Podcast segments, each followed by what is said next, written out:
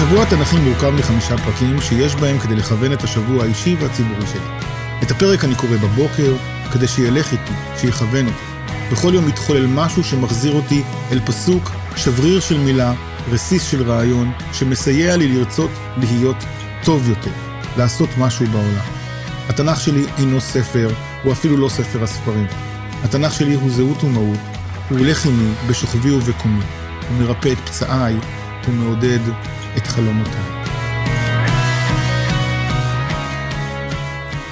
פרק כ"א הפרק פותח את פרשת משפטים. אי אפשר שלא לעמוד על הפער שבין הפרק הקודם, פרק מלא בהוד וקדושה, לבין פרק זה העוסק בדיני עבדים ובדיני נזיקין. הפרק פותח במילים, ואלה המשפטים, וו החיבור של ואלה רומזת שהפרק הוא המשכו של הפרק הקודם.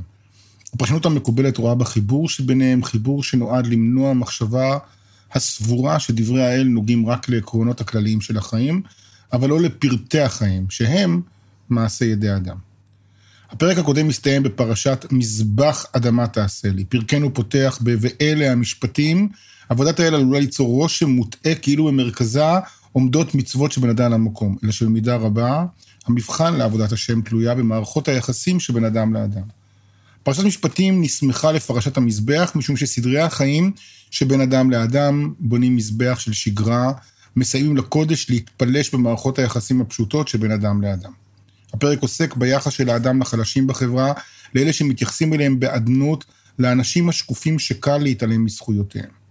לא רק הכוונה מוסרית יש כאן, אלא גם הכרה מעשית שכל אדם נברא בצלם אלוהים. פגיעה באדם היא פגיעה באל. רש"י פירש לפניהם כשולחן ערוך ומוכן לאכול לפני אדם.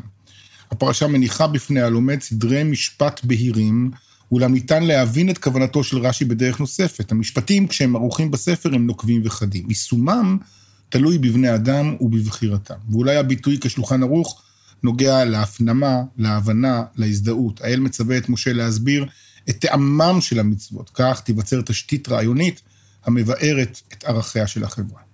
האפשרות הנוספת היא לראות בפרטי הדינים המוזכרים בפרק זה פירוש לנאמר בעשרת הדיברות. כך לדוגמה, הדיבר הראשון בעשרת הדיברות מדגיש, אנוכי אדוני אלוהיך אשר יוצאתיך מארץ מצרים מבית עבדים, ואילו המצווה הראשונה בפרקנו עוסקת בדיני עבד עברי. מפרשים רבים הצביעו על זיקה ברורה בין כל אחת מהמצוות המנויות בפרק זה לבין אחת מהדיברות שבפרק כ'. פרשת משפטים פותחת בדיני עבד עברי. כי תקנה עבד עברי שש שנים יעבוד ובשביעית יצא לחופשי חינם. דיני עבד עברי נועדו להזכיר למשעבדים ולעבדים, שגם הם יצאו ממצרים מבית עבדים. היציאה בשנה השביעית רומזת ליום השביעי שנועד לשביתה מלאכה ולהעצמת החירות האישית. הפתיחה בדיני עבד עברי מסתירה סוד גדול בהרבה. יוצא הקונה לשוק העבדים ומוצא למכירה שני עבדים, האחד עבד עברי שמוטל עליו לשחררו בשנה השביעית, והשני עבד כנעני אותו יוכל לקנות לעולם. איזה מהם יקנה?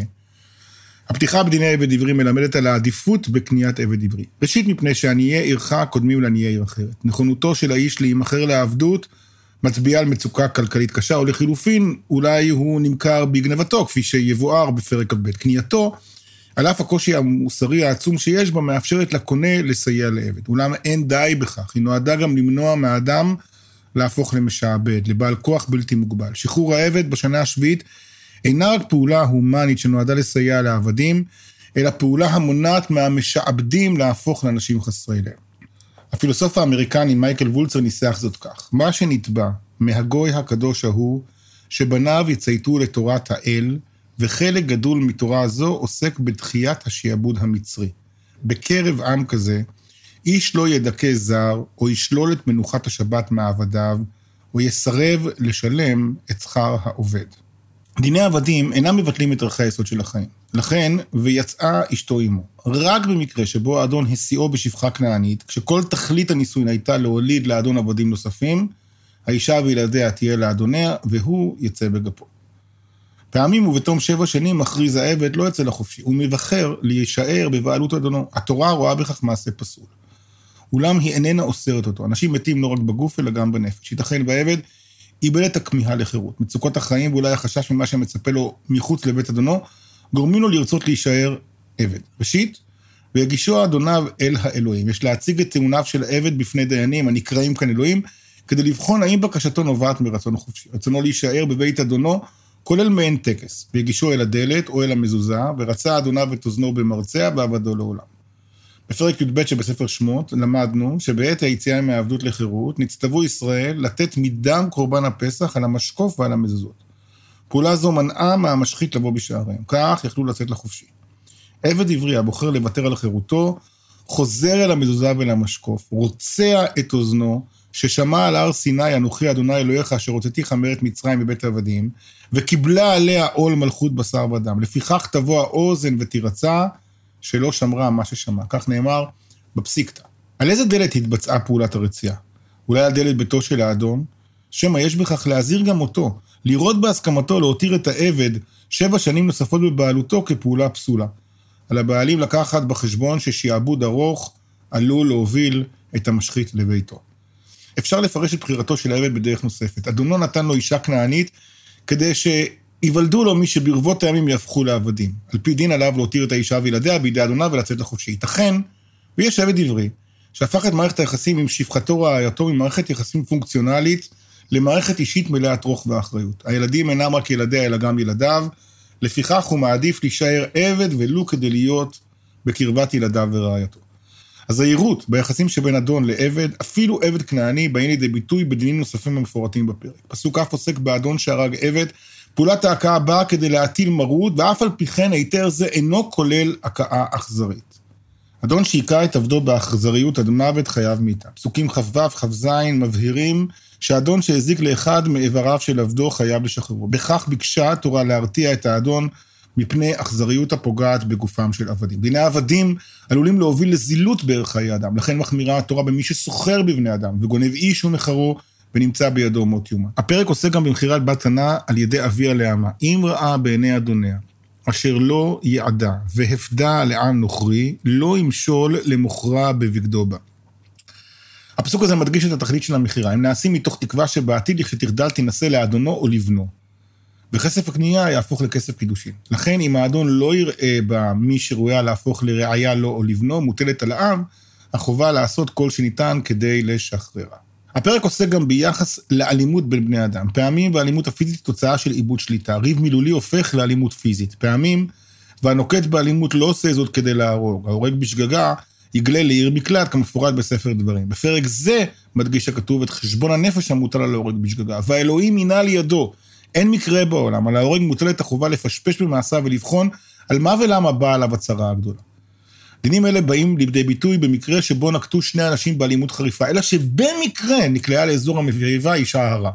חכמים נחלקו אם מקרה זה הוא בכלל רצח במזיד, שהרי הכוונה הראשונית הייתה להרוג, או שמא מדובר ברצח בשגגה, שהרי הם לא התכוונו להרוג אותה, אשר על כן נחלקו בפירוש המילים נפש תחת נפש.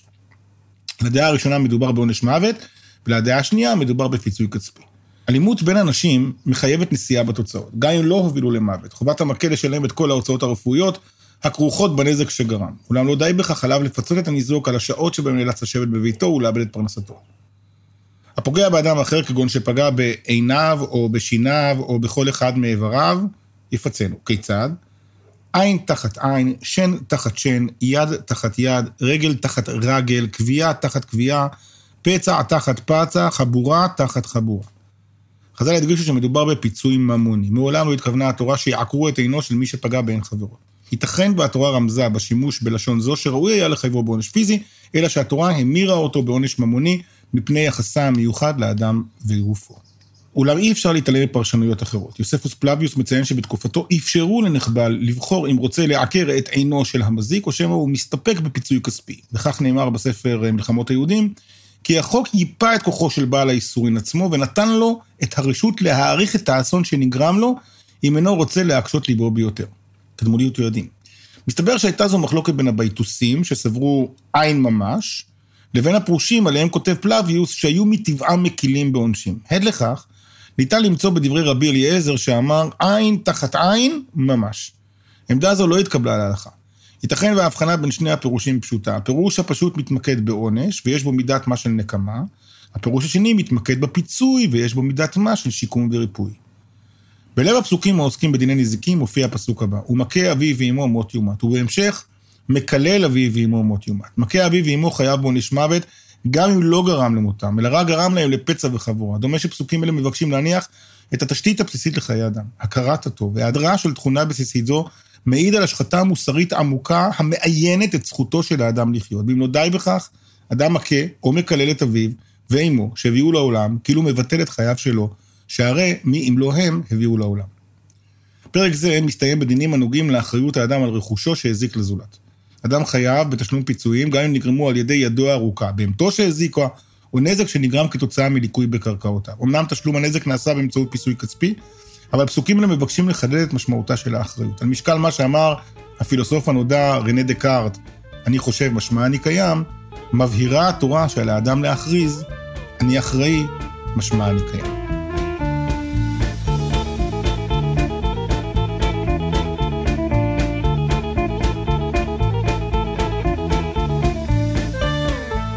פרק כ"ב. הפסוקים הפותחים את הפרק ממשיכים את אלה שנתבהרו בפרק הקודם. הפרק הקודם עסק בעומקה ובהיקפה של האחריות האנושית, אשר על כן, אם הגנב בא במחתרת, היינו שהסתתר ונקט בפעולות המצביעות על כך שיש בכוחו לאיים על חיי בעל הבית, ומת, אין לו דמים. היינו שאין להטיל עליו אחריות. אבל אם זרחה השמש, כלומר, אם מדרך פעולתו של הגנב ברור שאין כוונתו להרוג, ומת, דמים לו. בשולי הדברים נעיר שהשימוש במילה דמים, המתפרש גם כעונש מוות, מלשון דם וגם מלשון כסף, מניח את התשתית ללימוד של חז"ל. בכל מקרה, מאלה הנזכרים בפרקים אלה, דרשו חכמים אם מדובר בדמים דם או בדמים ממון. הפסוקים הבאים, שממשיכים לעסוק בדיני אחריות האדם, בדיני נזקי בהמה ובדיני נזקי שומרים, דיני שומרים שפשעו בשמירתם, כל אלה מחייבים בחינה מדוקדקת אם התרשלו או פשעו. לפעמים הגורם לפשיעתם הוא גניבה. אתה עובר את התורה מדינים העוסקים בגניבת רכוש לדינים העוסקים בגניבת הלב. המקרה הראשון עוסק בגניבת ליבה של הבתולה באמצעות פיתוי, וכי יפתה איש בתולה אשר לא אורסה ושכב עמה, מהור ימהרנה לו לאישה. המדובר בקטינה שטרם הגיעה לגיל הנערות, החובה לשאתה יכולה להוות גורם מרתיע, אף שזכותו של אביה ושל עצמה לסרב לנישואין. לא בכדי המילים מהור ימהרנה טעונות במשמעות כפולה. אחת מתייחסת למהירות בה מוטלת החובה על המפתה לשאת אותה כדי למנוע ביזיון, והשנייה מתייחסת לכבוד הראוי, למוהר מלשון מתנה, היינו של המפתה, לנהוג בכבוד עם הנערה ובית אביה ולשאתה כאילו המדובר בחתונה רגילה. המקרה השני עוסק בגנבת לב של ציבור רחב באמצעות כישוף. המכשף או המכשפה משפיעים על העם לנאות אחר עבודה זרה. בכך הם מסכנים את האמונה באל אחד. עונשם, עונש מוות, נוסח בדרך שונה מכל עונשי המוות. מכשפה לא תחיה. לא די בהמתה. יש לדאוג שאף אחד מרעיותיה לא יחיה, יהיה קיים בעולם. חכמים דחשו את המילה מחשב כמו נוטריקון, מחשב, ראשי תיבות, מכחיש פמליה של מעלה. היינו שעיקר מעשיו משחיתים את העולם. ומכיוון שעובדי עבודה זרה מסכנים את קיום העולם, מדגישה התורה שגם כל שוכב עם בהמה מות יומת. שהרי גם בהימנעות מולדה, אתה הופך להיות אחד ממחריבי משחיתי העולם. ואם לא די באלה, גם המקריב קורבנות לאלוהים אחרים, נמנע גם הוא על משחיתי העולם. החלק הבא של הפרק עוסק בחמלה. אם הפסוקים הקודמים עסקו בהחרבת העולם, הרי שפסוקים אלה עוסקים בחסד, בקבלת האחר שעליהם העולם עומד. ראשית, וגר לא תונה ולא תלחצנו. מדוע מנמקת התורה את האיסור ללחוץ גר במילים הבאות? ואתם ידעתם את נפש הגר, כי גרים הייתם בארץ מצרים, וכי אין האיסור עומד בפני עצמו ללא קשר להיסטוריה הלאומית של עם ישראל. ייתכן וכוחה של החברה לנסח כללי חיים משותפים הכוללים ערבות ואחריות עלולה לפגוע ביחסה אל קבוצות אחרות. האבולוציה כיוונה אותנו לשנוא את אויבינו, להתעלם מאנשים שאיננו מכירים, לחשוד בכל מי שאינו דומה לנו. כך כתב חוקר כופה אדם פרנס דה ואל. החובה היא לא רק להימנע מלהזיק לגר, אלא גם לכבד אותו. במידה מסוימת התורה מצווה את היהודי לא רק להקפיד על החוקים, אלא להיות אמפתי. הציווי על האמפתיה מחייב אותנו לחזור בכל פעם למצרים, להיזכר מאין באנו, לדעת לאן אנחנו רוצים ללכת. כך גם הפסוקים הבאים, כל אלמנה ויתום לא תענו, נמנה, תענה אותו, כי ימצאו כי צעק אליו, שמוע אשמע צעקתו. מהדהדים את קורות עמנו במצרים, אני מזכיר, ויאנחו בני ישראל מן העבודה, ויזעקו, ותעל שבתם אלוהים אל העבודה, וישמע אלוהים את נאקתם, ויזכור אלוהים את בריתו, את אברהם, את יצחק ואת יעקב, וירא אלוהים את בני ישראל וידע אלוהים. כך גם מצווה התורה שלא לענות אלמנה ויתומים, שלא להתעלל בלווים עניים שאין ביכולתם להחזיר את ההלוואה. כל הדינים האלה נועדו להסדיר את עולמו של האל, לאור הכללים שבמעמד הר סיני, והפרטים המפורטים בפרשת משפטים. הדרך להבטיח את קיומה של התורה תלוי בשניים. האחד, יצירה של מערכת משפט המפקחת על יישומה של ההלכה ועל פיתוח חיים לאורה. לכן יש לנהוג כבוד בשופטים, בדיינים ובמנהיגי ציבור. השנייה, יש להתייחס לכל המצוות ברצינות רבה, לכן אין לאחר מהבאתם של תרומות ומעשרות וכדומה. הזמנים, השיעורים, המנויים בתורה אינם בגדר המלצה, הם מביאים לידי ביטוי את הדרך הבטוחה לחיים לאורו של האל. הפרק מסתיים בהדגשת התכלית של התורה והמצוות, ואנשי קודש תהיו לי.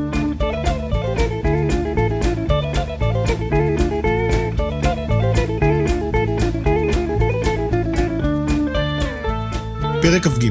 פרק כ"ג פותח בהלכות עדים ודיינים. ראשית מוטלת על הדיין חובה שלא לקבל עדות שקר, או לחילופין עדות שאין בה תועלת, מה שהופך אותה ללשון הרע, כמו שנאמר בעשרת הדיברות, לא תישא שמא עכשיו. שנית, על הדיין להיות נכון ללך נגד רוב עמיתיו הדיינים. אם הוא משוכנע שהצדק עמו, שהרי נאמר, לא תהיה אחרי רבים לרעות. שלישית, אל לו לדיין להניח למידת הרחמים להובילו בעת שבטו על כס הדין, תוך שהוא פוסק לטובת העני, אף שהדין אינו עמו, שנאמר, ודל לא תהדר בריבו. ומן הצד השני, אל לו לדיין להטות את דינו לטובת העשיר בשל כוחו והשפעתו על החברה, שנאמר, לא תטה משפט אביוניך בריבו.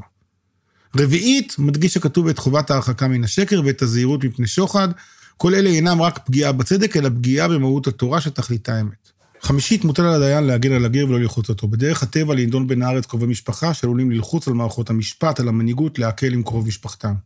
ומי יגן על הגר? על אף הציווי הכללי שהובא בפרק הקודם, חוזר הכתוב כאן ומזהיר מפני יחס לא ראוי לגר, אלא שכאן נוגעת האזהרה לדיינים ולשופטים. הכמיהה לצדק איננה נוגעת רק לשופטים ולדיינים, כי תראה חמור שונאך, רובץ תחת מסעו, וחדלת מעזוב לו, עזוב תעזוב עמו. פסוק זה עוסק בשני נושאים. האחד נוגע ליחסם של בני אדם לבעלי החיים, השני נוגע ליחסו של האדם לשונאיו. על האדם להושיט יד למי שנמצא בצרה. אל לו לבחון אם מדובר באוהב או באויב. חכמים דרשו את פסוקי ספר דברים, המחייבים את האדם לסייע בפריקה בהמתו של חברו בדרך רדיקלית. אוהב לפרוק ושונא לטעון, כלומר, אם יש שניים שניצבים לפניך, האחד האוהב שרוצה שתעזור לו לפרוק, ואילו השונא רוצה שתעזור לו לטעון, מצווה בשונא כדי לחוף את יצרו. כלומר, אתה מקדים את העזרה דווקא למי שאתה שונא ולא למי שאתה אוהב. התורה יצרה מארג של דינים שמאחוריהם מסתתרת מלחמה בשנאה, בפילוג ובפיצול בבני אדם. לכן דרש אונקלוס את המילים עזוב תעזוב עמו בצורה מעוררת השתאות. עזוב תעזוב מה שבלבך עליו ופרוק עמו. יונתן בן עוזיאל הרחיק לכת, הוא הבין שלפעמים האיבה העמוקה לא ניתן להתעלם ממנה לבטלה באחת. לכן צוותה התורה, עזוב תעזוב באותה שעה את השנאה שבלבך עליו. זה לא הזמן לשנוא, אתה עליך להושיט יד. ומכיוון שהיחס לגר רלוונטי בעיקר עם הכניסה לארץ, מפרטת התורה את דיני השמיטה, הקשורה גם היא בקרקע הארץ. העיסוק בשנת השמיטה והחובה ליתן מנוחה לאדמה מוביל לעיסוק במצוות השבת, תוך שימת דגש על הצד הסוציאלי שלה, מנוחה, שורך וחמורך. העיסוק בשבת מוביל לעיסוק בשלושת הרגלים, המועדים המרכזיים של השנה. סיכום הפרקים כ"א כ"ג מצביע על מסע דילוגים בין עניינים הנוגעים למערכת היחסים שבין אדם לחברו, לבין כאלה הנוגעים למערכות היחסים שבין אדם לאלוהיו. כך, לצד איסורי גניבה, נזיקין, דיני שומר ושואל ועוד, מופיעים ציוויים הנוגעים ליחס אל האל, כגון איסור קללת אלוהים, אף שלפי חלק מהמפרשים מדובר באיסור לקלל שופטים, היחס לשבת ולמועדים, איסור אכילת בשר וחלב ועוד. עירוב זה איננו אקראי, אלא נועד לבנות את הקומה השלמה של המאמין. נראה שבכך מבקשת התורה להצביע על חשיבותם של מערכת היחסים שבין אדם לאדם. ואם לא די בכך, התורה לא מאפשרת לאדם לבסס את מערכת היחסים שלו עם זולתו רק על עקרונות אנושיים מוסריים, אלא גם על ערכים אלוהים מוחלטים. פגיעה באדם, שנברא בצלם אלוהים, כמוה כפגיעה באל. עמדה מהפכנית זאת דורשת תמיכה הלכתית משפטית. הנטייה הטבעית של בני אדם היא להחמיר במצוות של בן אדם למקום ולהקל ראש באלה שבין אדם לחברו. איסורי בשר וחלב מבהירים עד כמה העמדה הזו שגויה. על פי הדין, אם יתערבבו בשר וחלב או מאכל האסור באכילה במאכל המותר באכילה, והיחס ביניהם עומד על 1 חלקי 60, המאכל מותר באכילה. האיסור בטל ברוב. דיני ביטול ברוב אינם חלים במצוות שבין אדם לחברו. המקבל מחברו סכום כסף גדול, ובתוכו סכום כסף קטן שנגנב, אפילו אם יעמוד על יותר מ-1 ל-60, יחשב לגנב. איסורי גניבה לעולם אינם בטלים. האומר על חברו תילי תילים של דברי אהבה וכיבושין, ובתוכה מילה אחת שיש בה לשון הרע. היא בטלה בשישים. ובכל זאת יחשב כמי שעבר על איסור. בדינים שבין אדם למקום מבקש האל להקל, בדינים שבין אדם לחברו מורה לנו האל להחמיר. החלק האחרון של הפרק מתאר את ליווי האל במסע לארץ ישראל, אך בה בעת מזהיר אותם מפני הסכנות האורבות להם עם הגעתם לארץ. האל מציע מעין חוזה.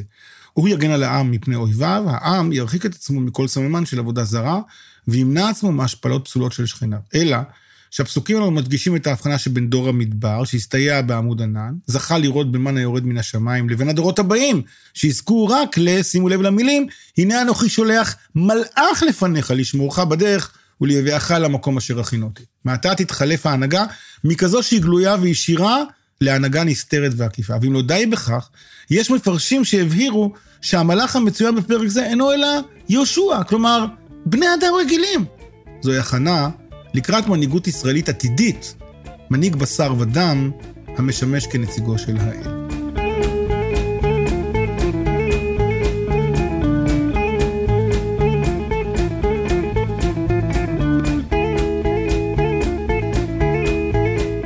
פרק כ"ד נעשה ונשמע. צמד המילים הללו הפכו לביטוי המתאר את יחסו של העם לדבר האל.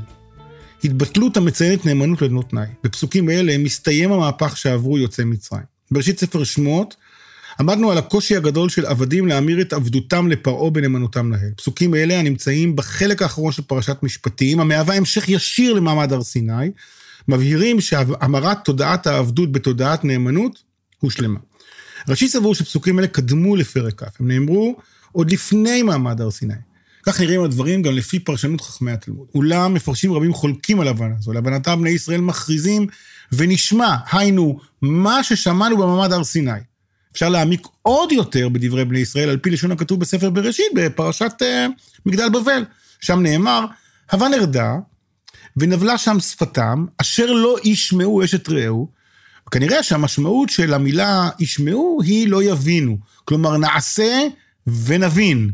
על פי פירוש זה נראה שסדר הדברים הוא כך. אחרי מתן תורה מכריז זהב נעשה, אולם בד בבד מבהיר העם, נשמע, אנחנו רוצים גם להבין את משמעותם של הדיברות בפרט ושל המצוות בכלל.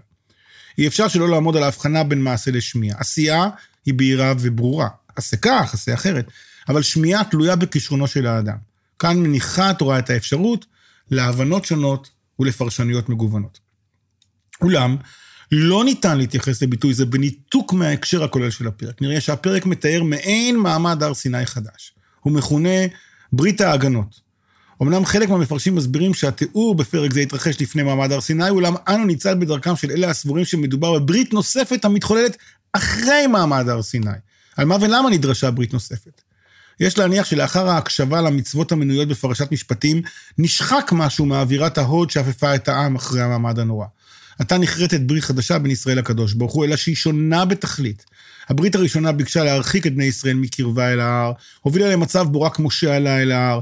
בברית זו יעלו משה ואהרון ובניו ושבעים איש מזקני ישראל, ויראו את אלוהי ישראל. הכתוב מדגיש שעל אף הקרבה, על אף שחזו כביכול באל, הם לא נפגעו, ולאצילי בני ישראל לא שלח ידו ויחזו את האלוהים. ואם לא די בכך, ויאכלו וישתו, היינו שכביכול, באמצעות הקורבן, הם ישבו לסעודה עם האל.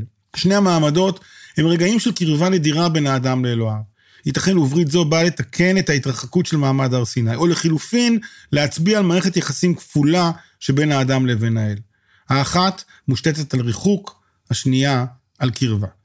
הבחנה נוספת בין הברית הראשונה לשנייה נוגעת לתפיסת שיתוף העם. בברית הראשונה העם פסיבי, ואין ביטוי לשבטים השונים בה. בברית השנייה משה בונה מזבח, ושימו לב לפסוק, ושתים עשרה מצבה לשנים עשר שבטי ישראל. אם לא די בכך, את משימת ההקרבה הוא מטיל דווקא על נערי בני ישראל. דומה שהמעמד הראשון הדגיש את החוויה, ואילו המעמד השני שבא אחרי פרשת משפטים, מדגיש את המחויבות. בברית זו נחלק העם לשלוש קבוצות. העם שבתחתית ההר, הזקנים שעלו אל ההר, ראו את האלוהים ונשארו שם, ומשה שיעלה עוד במעלה ההר ויגש אל הערפל. כל אחת מן הקבוצות מסמלת ממד אחר במימוש האתגר שהציב מעמד הר סיני. חיים של תורה ומצוות.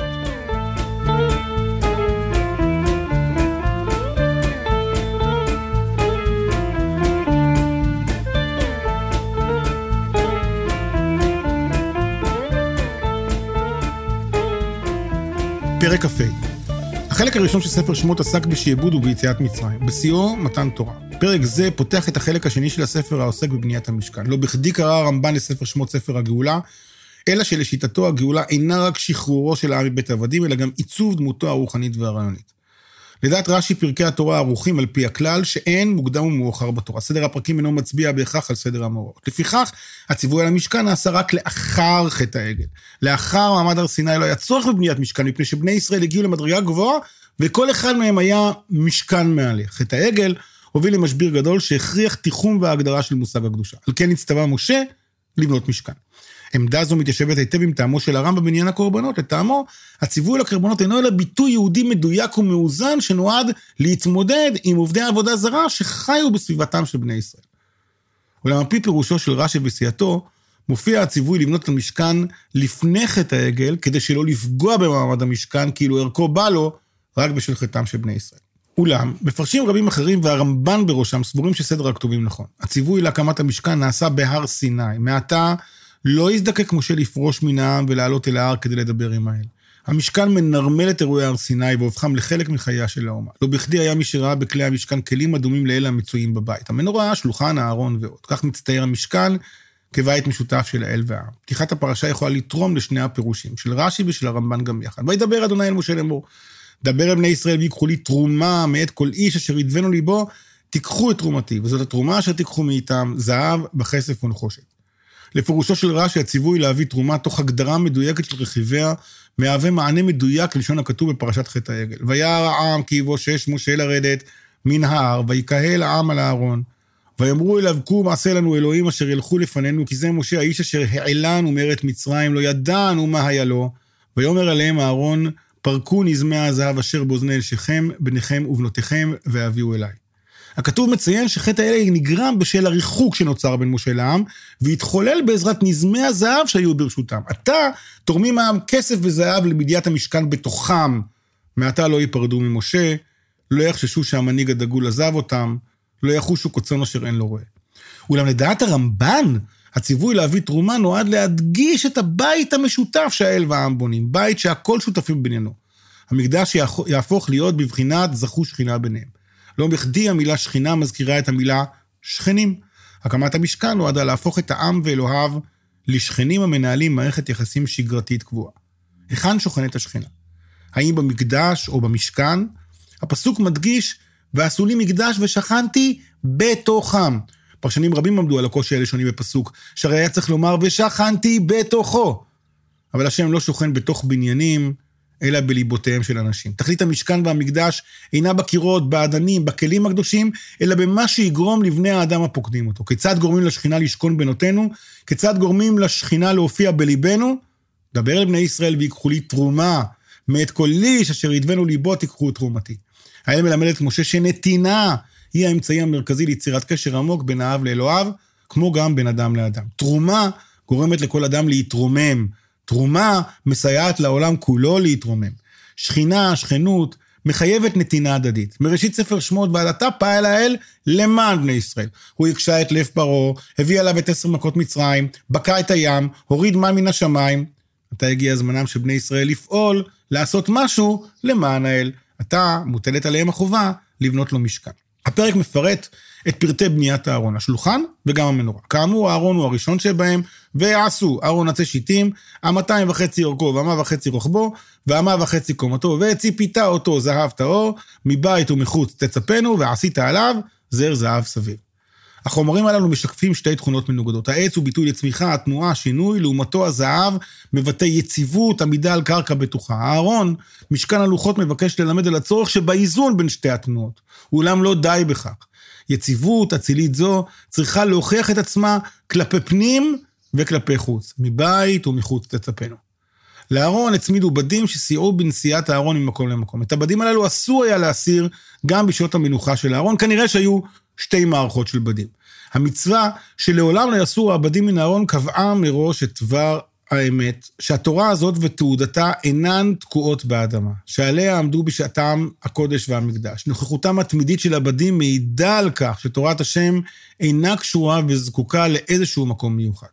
משתי קצות הכפורת עיצבו להם הכרובים, ועשה כרוב אחד מקצה מזה וכרוב אחד מקצה מזה, מן הכפורת תעשו את הקירובים על שני קצותיו. בספר במדבר נאמר, הוא ובוא משה אל אוהל מועד ידבר איתו, וישמע את הכל מדבר אליו מעל הכפורת, אשר אל ארון העדות, מבין שני הכרובים ידבר אליו.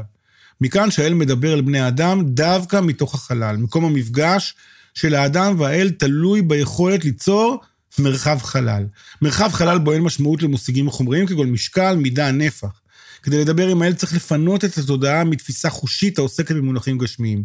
ואולי גם צריך לפנות את האני, את האגו שלי. חלל הוא מרחב מפגש מפני שהוא מאפשר חשיבה רוחנית מופשטת. בעוד שהארון שבתוכו היו הלוחות ושברי הלוחות מבטא את הארון הרוחני, מבטא השולחן את השפע החומרי, את ברכת השם, לכן הניחו עליו את לחם הפנים. המנורה מקבילה לכלי התורה האנושיים, תכליתה להצביע על האור הגדול שמפיץ האל בעולמו. ללא האל ותורתו, יחזור העולם למצב שלפני הבריאה, וחושך על פני תהום. תם ולא נשלם, איך תעמוד פרק בעולם. אני אמצא לי אור קטן, אני אמצא תקווה קטנה באפלה, שבחיי אלו רק יכולתי אז אולי לשים את כל הכעסים. זה סיכום השבוע התנ"כי שלי. חמישה פרקים של תנ"ך, חמישה צעדים חדשים שלי ושלכם בעולם. חמישה פרקים שיכולים להפוך את העולם שלנו למקום טוב יותר. שיהיה לכם שבוע לימוד פורה.